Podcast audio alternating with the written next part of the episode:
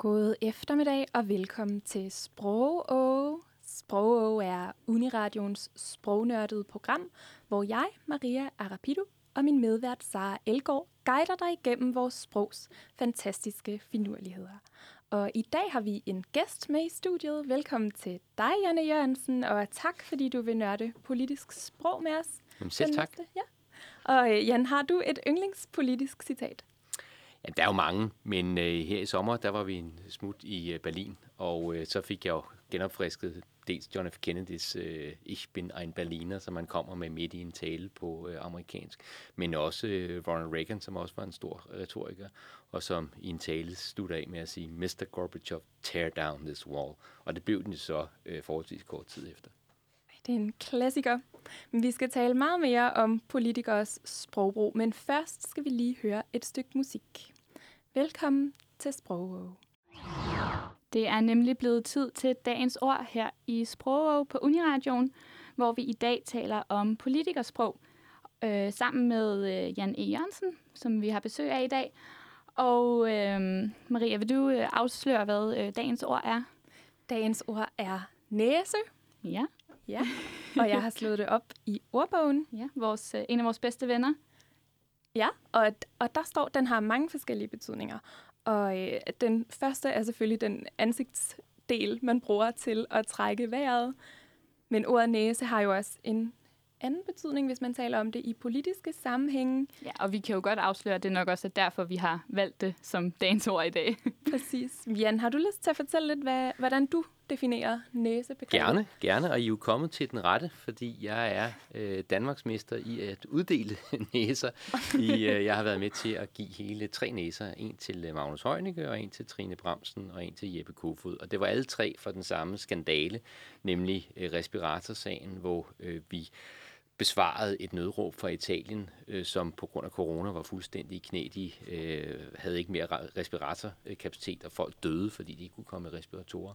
Og så det danske tilbud, det var sådan nogle respiratorer, som simpelthen ikke kan bruges til covid-19-patienter. Det ville faktisk slå dem ihjel, hvis man gjorde nogle meget primitive, gamle koldkrigslevn i virkeligheden. Så det fik de 3 næser for en hver, og vi havde 2 samråd. Og altså en næse, det er, det er en skriftlig beretning, hvor man udtaler en kritik af en minister, og den kritik, den kan så være mere eller mindre barsk. Det kan være, at man skriver, at det er ordentligt kritisabelt, eller vi har svært ved at have tillid til en minister, som bla bla bla. Det kan også være sådan holdt i lidt mildere former, men altså, og så kan man sige, så kan man diskutere, hvor stor næsen så er, ikke?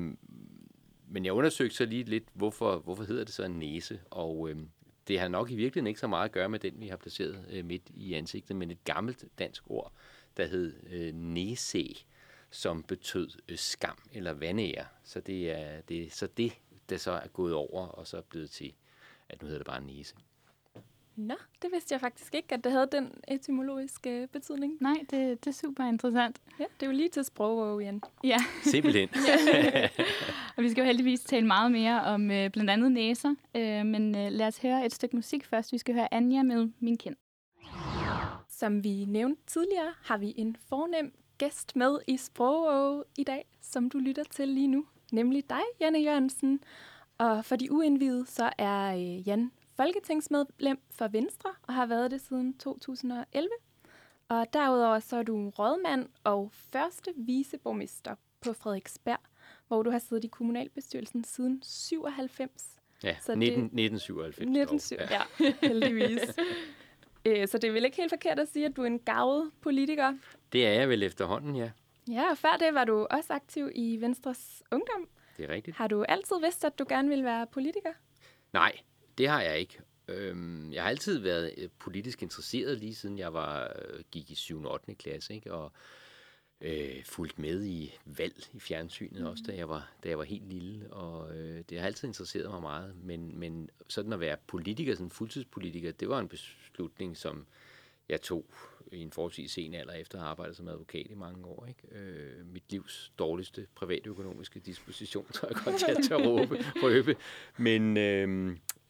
men jeg har ikke fortrudt det. Jeg synes, det er spændende at være med til at præge samfundsudviklingen.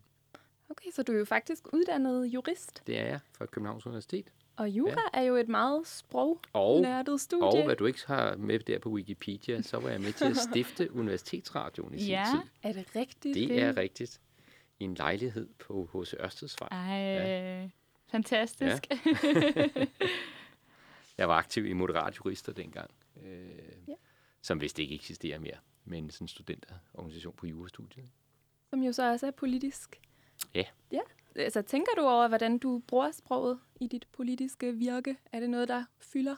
Ja, det fylder meget, og det gjorde det også som, advokat, og det er jo helt, altså det er jo forskellige måder, man skal skrive til, man skriver på, og man skal også altid huske, hvem der er modtageren.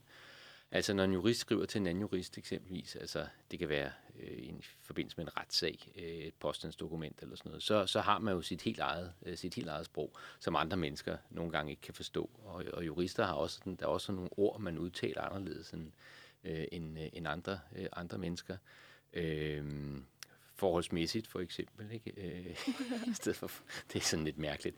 Men altså, jeg tænker meget over, hvordan jeg bruger sproget, og man skal også prøve at variere sit sprog, sådan så, altså en ting er, hvordan man skriver, og noget andet er, hvordan man taler, men jeg gør mig sådan set meget umage med, at når jeg skriver et debatindlæg eller andet, at så i virkeligheden gør det meget talsprogsagtigt, fordi det bliver meget mere levende at læse. Altså de her lange sætninger og passive ord og sådan noget, det er bare ikke særlig sjovt at læse. Der er det federe at læse noget, hvor man altså når du læser det, så kan du faktisk høre politikeren tale, mens du sidder og læser, fordi det er jo sådan, han taler, det er jo ham. Og det der med at finde ud af, hvordan andre mennesker taler, det er svært. Så nogle af de allerdygtigste taleskrivere, det er jo dem, som er gode til at finde ud af, hvordan taler den politiker, som jeg lige nu skriver en tale for, og ramme den stil og den jargon. Det kan godt være svært. Så der er simpelthen et spektrum fra Folketingssal til... hvor er jeg glad for, at du siger spektrum. Og om lidt skal vi faktisk tale lidt om et berømt tweet, du har skrevet, som et eksempel på meget vellykket kreativ kommunikation. Og først skal vi lige høre Frås med sangen Blinker. Vi snakker om politikersprog i dagens udgave af Sprog, og for at blive lidt klogere på det, så har vi simpelthen en vaskeægte politiker i studiet, nemlig dig, Jan E. Jørgensen. Og har du bemærket nogle ord eller vendinger, som optræder oftere i politikersprog end sådan hos ikke almindelige mennesker, men sådan i daglig tale? Jamen, der er mange. Jeg kan ikke lige komme i tanker om så mange lige nu, men i hvert fald sådan noget som at sige på sigt. Altså, det siger politikere i tid og utid. Altså, vi skal på sigt nå frem til en situation, som jo er det på kort sigt, på lang sigt. Altså, hvorfor siger man det egentlig? Det er sådan fuldstændig overflødigt, ikke? Det er ikke noget, jeg hører sådan andre mennesker gå rundt og sige, end lige præcis politikere. Er der så nogle ord, som du selv er mere tilbøjelig til at bruge i politikersammenhæng end i privaten? For eksempel måske, det du lige... Det eksempel, jeg ved ikke, om jeg selv siger på sigt så meget. Det tror jeg faktisk ikke, jeg gør. Er der sådan nogle andre ting, du måske, eller nogle andre ord, som du har tænkt over, at du bruger mere i politikersammenhængen? Jeg tænker meget over ordet faktisk. Fordi når man siger faktisk, så mener man ofte i virkeligheden ikke helt det, man siger. Altså, det er et ord, der egentlig skal understrege. Nej, det var faktisk ikke min mening at gøre Jeppe Kofod ked af det, da jeg gav ham en næse, for eksempel. Ikke? Altså, så... det var det faktisk lidt, ikke? Altså, altså det er et ord, som man skal passe på med at bruge, fordi det i virkeligheden nogle gange faktisk... nu sagde jeg det igen. Det betyder det modsatte af det, du siger. Ja, det kan få den der lidt dobbeltmoralske betydning, måske. Ja. Et andet udtryk, som også er meget politikeragtigt, var et udtryk, som dukkede op i løbet af coronatiden, da regeringen frigav den kontracykliske kapitalbuffer. Mm. Vidste du, hvad det var, da du hørte det? Jeg anede det ikke. Altså, det er et forfærdeligt ord. Og der var også... i EU, der er der også rigtig mange, både forkortelser og ord, som vi bruger der. Altså for eksempel, så taler vi om et instrument. Det er jo ikke en tuba eller en violin. Altså, og vi taler også meget om værktøjer. Ikke? og det er jo ikke en skruetrækker eller en hammer, som det er for almindelige mennesker. Så der er mange udtryk, der er det svære. Der er også noget som subsidiaritetsprincippet. Det er svært bare at sige det. Ja. Altså, der er et klassisk interview med min partifælle Sven Heiselberg, som jo er gået ud af Folketinget for mange år siden. Og han bliver stoppet på gangen. Nogle journalister er ved at undersøge, om politikerne egentlig ved, hvad det er, de snakker om selv. Og så siger de så, kan du forklare os, hvad subsidiaritetsprincippet betyder? Og så siger han så, ja, det kan jeg godt. Men jeg synes ikke, vi politikere skal gå og bruge sådan nogle svære ord. Tak. Og så vil han så gå videre. Ikke? Men de hænger så fast i ham og siger så, jamen, kan du så forklare os det? Ja, det kan jeg godt. Men som sagt, jeg mener ikke, vi skal bruge den slags ord. Jamen, hvad betyder det så, Sven Heiselberg? Jamen, jeg ved godt, hvad det betyder. Jamen, hvad betyder det så? Og de bliver ved, ikke? Og til sidst, kommer det jo frem, at han aner ikke, hvad det betyder, en stakkels mand. Eller også er klappen gået ned, ikke? Jo. Det betyder nærhedsprincippet, det her med, at EU skal tage sig af de ting, som bedst løses i fællesskab, som har sådan et element af noget på tværs af grænser i sig, og de ting, som ikke har det skal landene selv tage sig af, ikke? Ja, okay. Så der er en masse af de her politikerudtryk og politikersprog.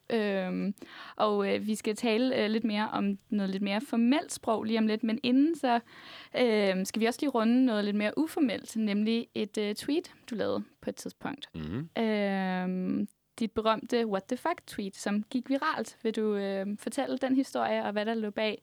Lige, at du tweetede, what the fuck? Ja, jeg mener faktisk, det var på Facebook. Jeg tror faktisk ikke, det var et tweet, men lad det nu ligge. Ja. Det er jo same. I hvert fald på de sociale medier. Ja, men det var min daværende partifælle, Markus Knudt, som havde sådan et lidt længere opslag på Facebook, hvor han glædede sig over, at det parti, der hedder Alternativ für Deutschland, AfD, var kommet ind i Rigsdagen i Tyskland. Og det var første gang siden 2. verdenskrig, at man havde fået et parti i Rigsdagen, som ovenikøbet havde altså nazistiske rødder og var meget, meget højreorienteret. Og det synes han var dejligt, at de var kommet i Rigsdagen, fordi nu kunne der blive ført en stram udlændingepolitik i Tyskland og sådan noget, og jeg var simpelthen ved at falde ned af stolen i chok. Nej, altså at nogen skrev det, det kom bag på mig, at en venstremand skrev det, det var jeg chokeret over. Og så skrev jeg simpelthen bare, hvad jeg tænkte, bare sådan, what the fuck sker der lige der, ikke? Og det var så bare de 3 bogstaver, WTF, og så tror jeg, der var et spørgsmålstegn og et udråbstegn, og det gik jo helt amok, og det spredte sig rigtig, rigtig meget. Og jeg blev interviewet også til Information, da jeg tror overskriften var manden, der skrev what the fuck. Så det gik igennem. Ja. Og man kan sige, Markus er jo så ikke længere venstremand, så et eller andet havde jeg jo. Ja. Og grunden, eller måske noget af grunden til, at det gik viralt, var også fordi, det jo ikke er det her typiske politikersprog. Man hører jo ikke lige så ofte politikere sige what the fuck, eller skrive det. Nej, det gør man ikke. Men ja, vi synes i hvert fald, at det var rimelig genialt tweetet her i Sprogå. Jamen tak. Lad os høre K. og Emil Kruse med Føles Godt. Du lytter til Sprogå, hvor vi i dag har besøg af folketingspolitiker Jan E. Jørgensen til en snak om politikersprog. Og vi har indtil videre talt lidt mere generelt om politikersprog, og nu skal vi dykke lidt ned i det sprog, politikere taler i taler. Og Jan, skriver du selv dine taler? Det er lidt med forskel, og det er lidt afhængigt af, hvad det er for en tale. Altså sådan noget som min grundlovstale for eksempel, den skriver jeg altid selv. Når jeg er på talerstolen i forbindelse med et eller andet lovforslag, så er det ofte min dygtige medarbejder Maria Olofsson, som har skrevet den. Så kan jeg selvfølgelig rette lidt til, og det er heller ikke altid, jeg siger det, der står. Nogle gange så fylder jeg lidt på. Andre gange så har jeg slet ikke nogen tale skrevet ned på forhånd, men går bare op og taler. Og det er i virkeligheden det, der fungerer bedst for mig, men det kræver, at det er et område, som jeg er rigtig, rigtig godt inde i. Altså en lov, jeg kender, for eksempel til bunds, for at jeg kan altså på den måde bare stå og freestyle. Så hvis det er et eller andet, som er mange gange er det sådan lidt teknisk kompliceret, så er det altså rigtig, rigtig rart at have en tale, der er skrevet ned på forhånd. Det var altså dengang vi var Folketingets største parti, det bliver vi forhåbentlig igen, men da Venstre var det største parti, så var det også altid os, der skulle på talerstolen først i forbindelse med et lovforslag. Og så er der sådan en uskreven regel om, at den, der er på først, også de fortæller lidt om lovforslaget, altså hensyn til tilhørende, så de har en eller anden idé om, okay, hvad snakker de nu om? Ja, nu snakker vi altså om den og den lov, og den går ud på det og det og det. Og det er jo, kan jo være svært lige at kunne huske alt det i hovedet, og derfor er det rigtig, rigtig rart så at have en nedskrevet tale. Okay, så taler, der er rettet mod de andre politikere, kan du godt sådan freestyle lidt? Men så. Ja, men det kommer an på, hvor godt jeg er inde i det. Altså, hvis det er et eller andet, jeg er rigtig godt inde i, så kan jeg sagtens bare stille mig op og holde en tale, sådan frit for leveren, mere eller mindre. Ikke? Men hvis det er noget, som jeg ikke er helt lige så dybt inde i, så er det rigtig, rigtig rart at have en nedskrevet tale på forhånd, som jeg så står og læser op af. Og det kan være svært i virkeligheden at få en tale til at lyde som en tale, og ikke som en, der læser op af et stykke papir. I kommunalbestyrelsen, der har jeg ofte, næsten altid faktisk, når jeg holder, for eksempel når jeg svarer på spørgsmål, så er det som regel skrevet ned, og det er så forvaltningen, der er kommet med noget til mig. Det er jo for at være helt sikker på, at det er fuldstændig korrekt, det jeg får sagt, og at jeg får sagt det hele. Hvorimod, når vi så holder sådan taler med de politiske holdninger, så freestyler jeg som regel. Altså, så har jeg meget sjældent noget skrevet ned. Okay, det er da spændende at høre. Ja. Kan du fortælle lidt mere om processen fra, du skal til at skrive en tale, til du har den færdige udgave af talen? Hvad har du af overvejelser, og ja, hvad for nogle steps er der?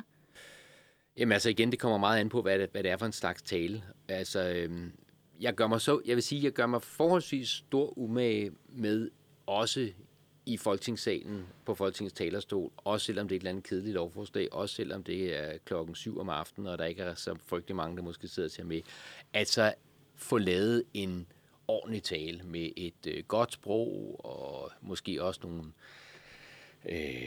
ordrim, eller et eller andet, der får det til at lyde godt, fordi de taler, vi holder, de bliver jo simpelthen skrevet ned, og bliver jo så altså gemt for tid og evighed, ikke? Man kan jo gå ind, og så kan man læse, hvad politikere har sagt i Folketinget for 100 år siden. Og det er jo ret fascinerende. Så man skal huske, at det, man står og siger, det kan der altså være andre mennesker, der sætter sig og læser om 100 år, hvis de skal have et bidrag til fortolkning af en lov, eller de studerer et eller andet. Så vil jeg da egentlig synes, det er meget rart, at de så siger, okay, jamen, han har da egentlig et meget godt sprog, ham der Jan E. Jørgensen. Ikke? Og at det ikke er sådan, helt ærligt, det er der for meget det der. Og der er nogle gange, jeg skal ikke nævne navn, men jeg synes, nogle af mine kolleger tager lige lovligt lidt på debatterne i Folketingssalen. Det er også blevet meget sådan om sig gribende, at man beder en anden politiker om bare lige at hilse. Altså så kommer der en politiker hen fra en af de mindre partier, som er ordfører, og siger, kan du ikke bare lige hilse for os og sige, at vi er enige? Ikke? Og siger man, så skal jeg så jo et hilse fra Det Konservative Folkeparti og sige, at de tilslutter sig loven. Jeg synes sådan set, det er en uskik. Altså, jeg er med på, at det kan være nødvendigt i yderste nødstilfælde, men det er en uskik, fordi det bør være sådan, at man kan stille spørgsmål og så sige, men hvorfor støtter I den her lov, eller hvorfor støtter I ikke den her lov? Og jeg kan jo ikke svare på et andet partis vegne. Jeg kan jo kun tale for mit eget parti. Og det er undervejs i en tale? Det er undervejs i debatten, ikke? Altså, først holder man sådan en tale, og så er der mulighed for det, der hedder kort bemærkninger, hvor der er virkelig der er regler for stort set alt i Folketinget, og hvor mange kort bemærkninger man må få, og hvor lang tid de må vare, og så videre, ikke? Og de er altid forskellige, så det er enormt svært nogle gange at huske, det her, må jeg tale 5 minutter her, eller må jeg tale 10 minutter, og en kort bemærkning må så vare. Man har 2 korte bemærkninger. Jeg mener, de må vare 2 minutter i alt, ikke? Så det er jo ikke meget. Og når man så er ved at være færdig, så sker der typisk det, at formanden rejser sig op, og så ved man, okay, nu har formanden rejst sig op, så er det på tide, at jeg skal holde op med at tale, ikke? Og der var en politiker engang, som fik sagt, nå, nu kan jeg se på formandens rejsning, at jeg skal stoppe min tale. Den var ikke helt god. Nej. Er der især en tale, du tænker tilbage på?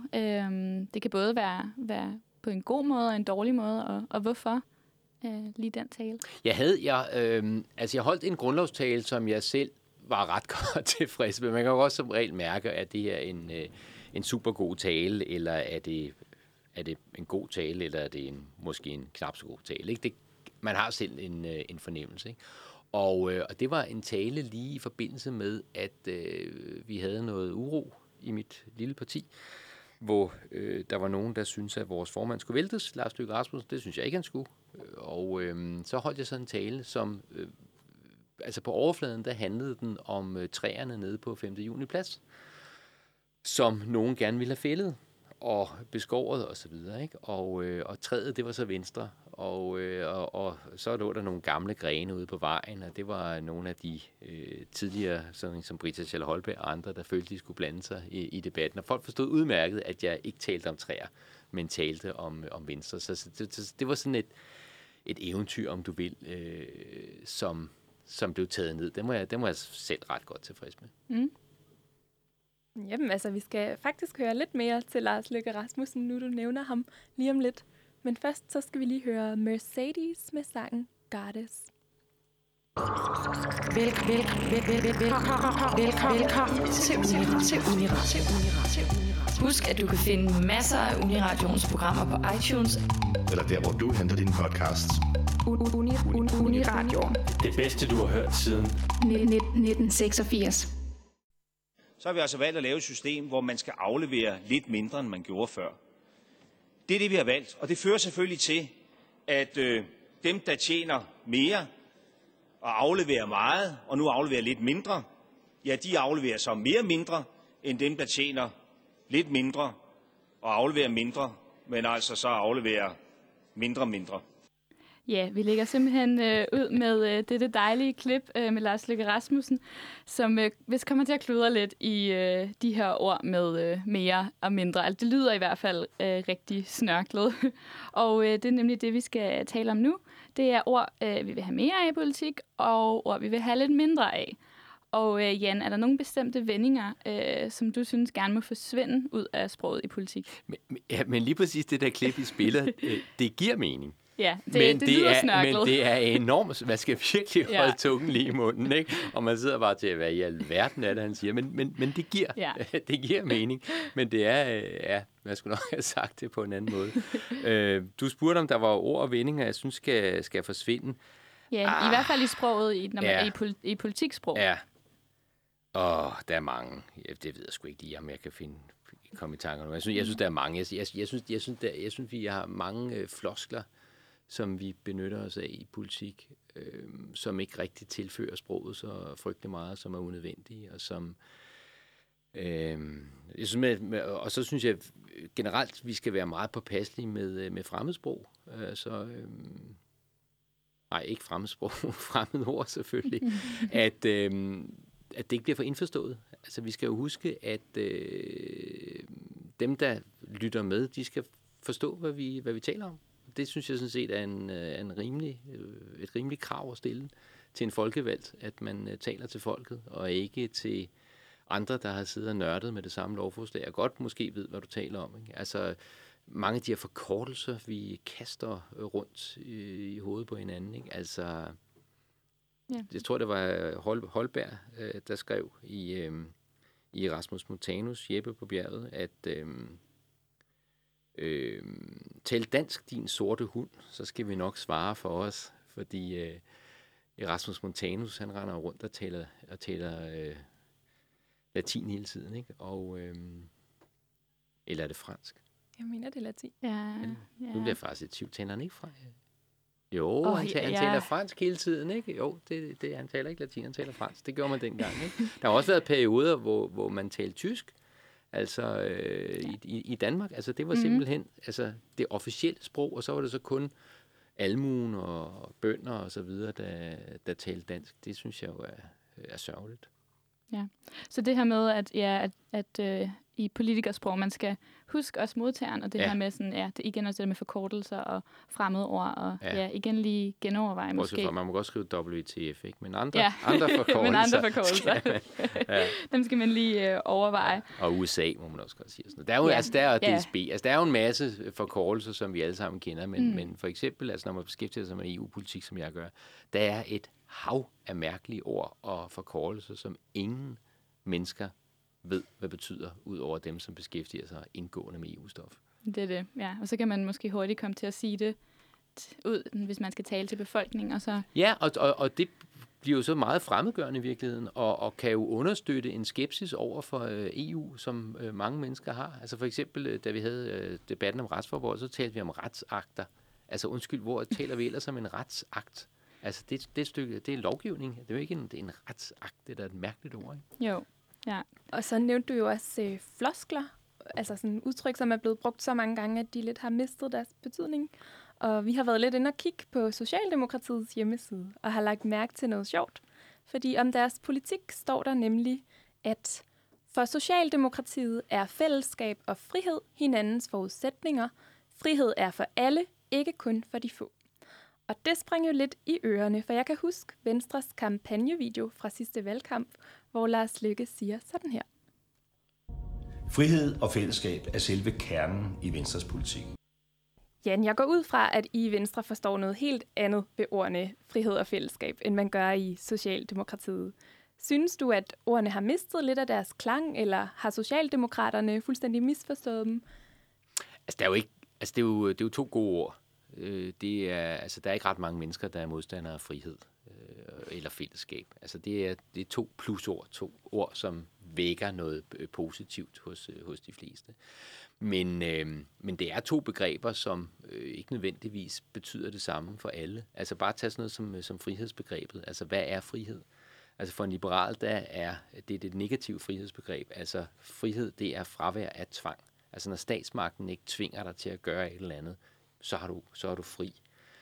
Eksempel i Østblokken, landene, Sovjetunionen og de lande, der var blevet besat af russerne efter 2. verdenskrig, der havde man ikke frihed for eksempel til at rejse til Danmark, fordi det måtte man simpelthen ikke.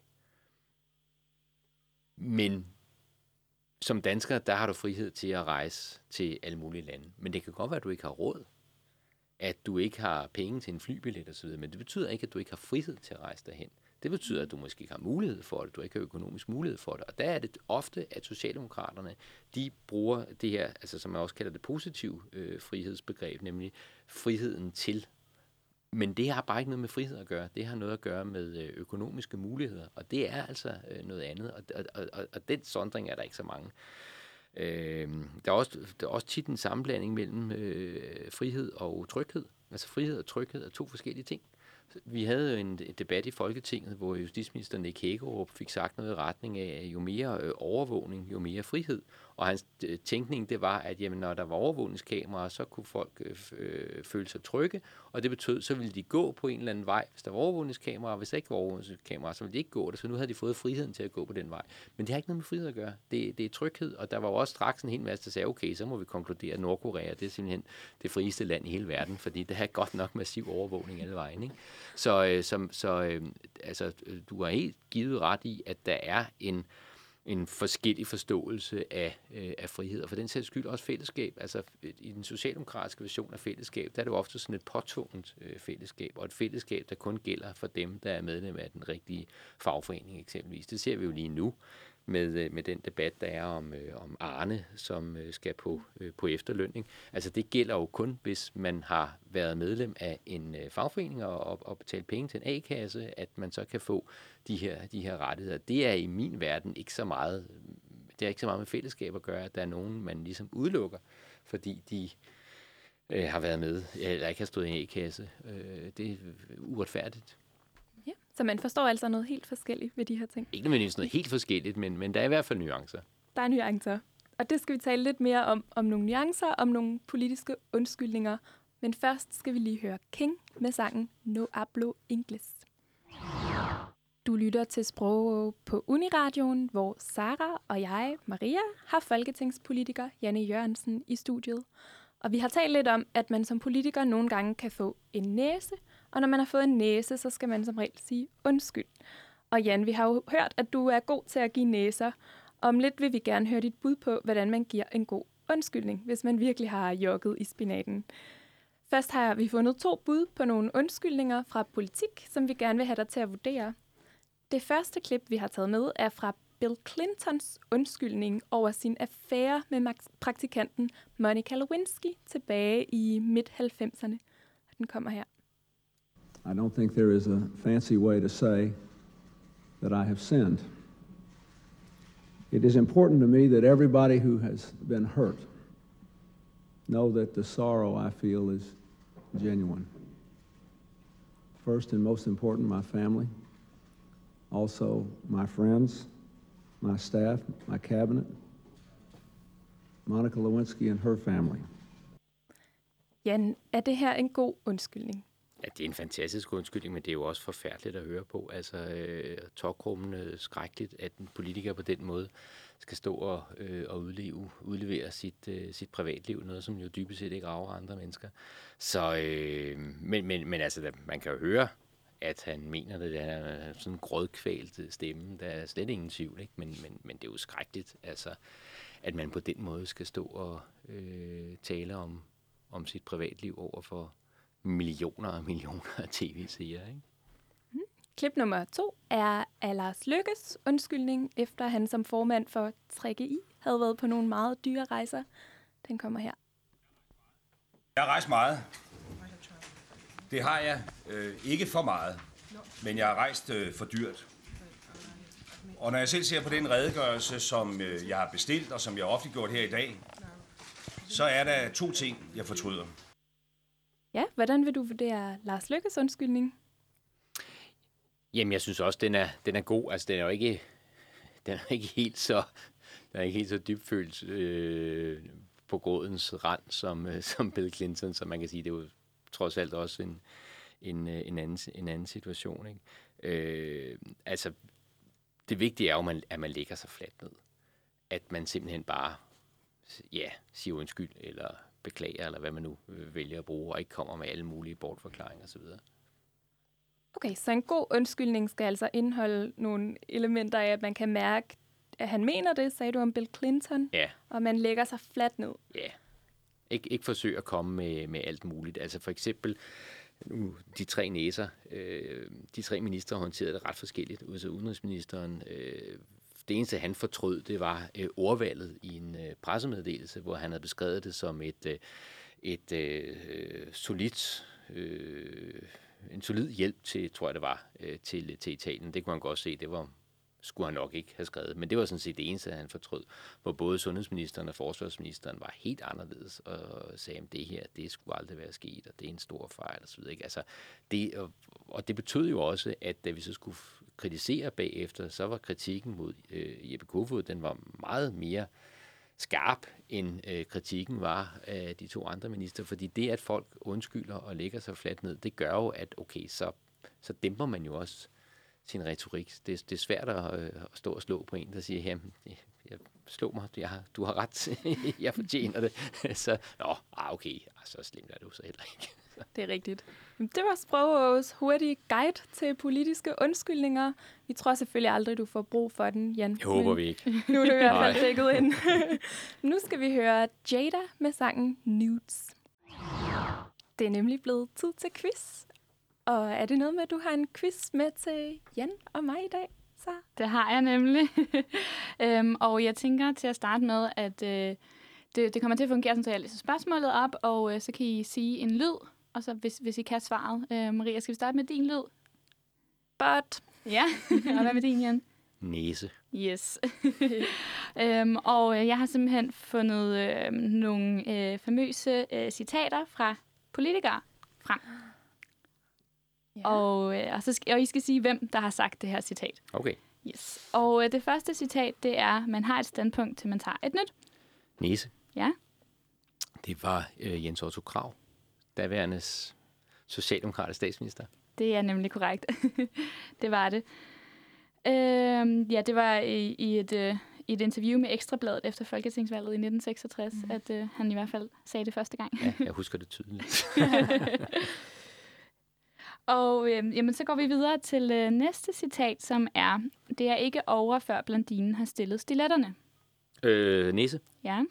Helle Thorning Schmidt. Det er nemlig korrekt. Det er jo en ren nedslagtning, det her. Ej, jeg er også lidt på hjemmebane, ikke? Jo. Nej, men det var helt rigtigt, Jan. Så har vi det tredje spørgsmål, eller citat, som jeg lige skal have fundet frem her. Det beklager jeg meget. Det er... der er ikke faret noget ind under gulvtæppet. Nej.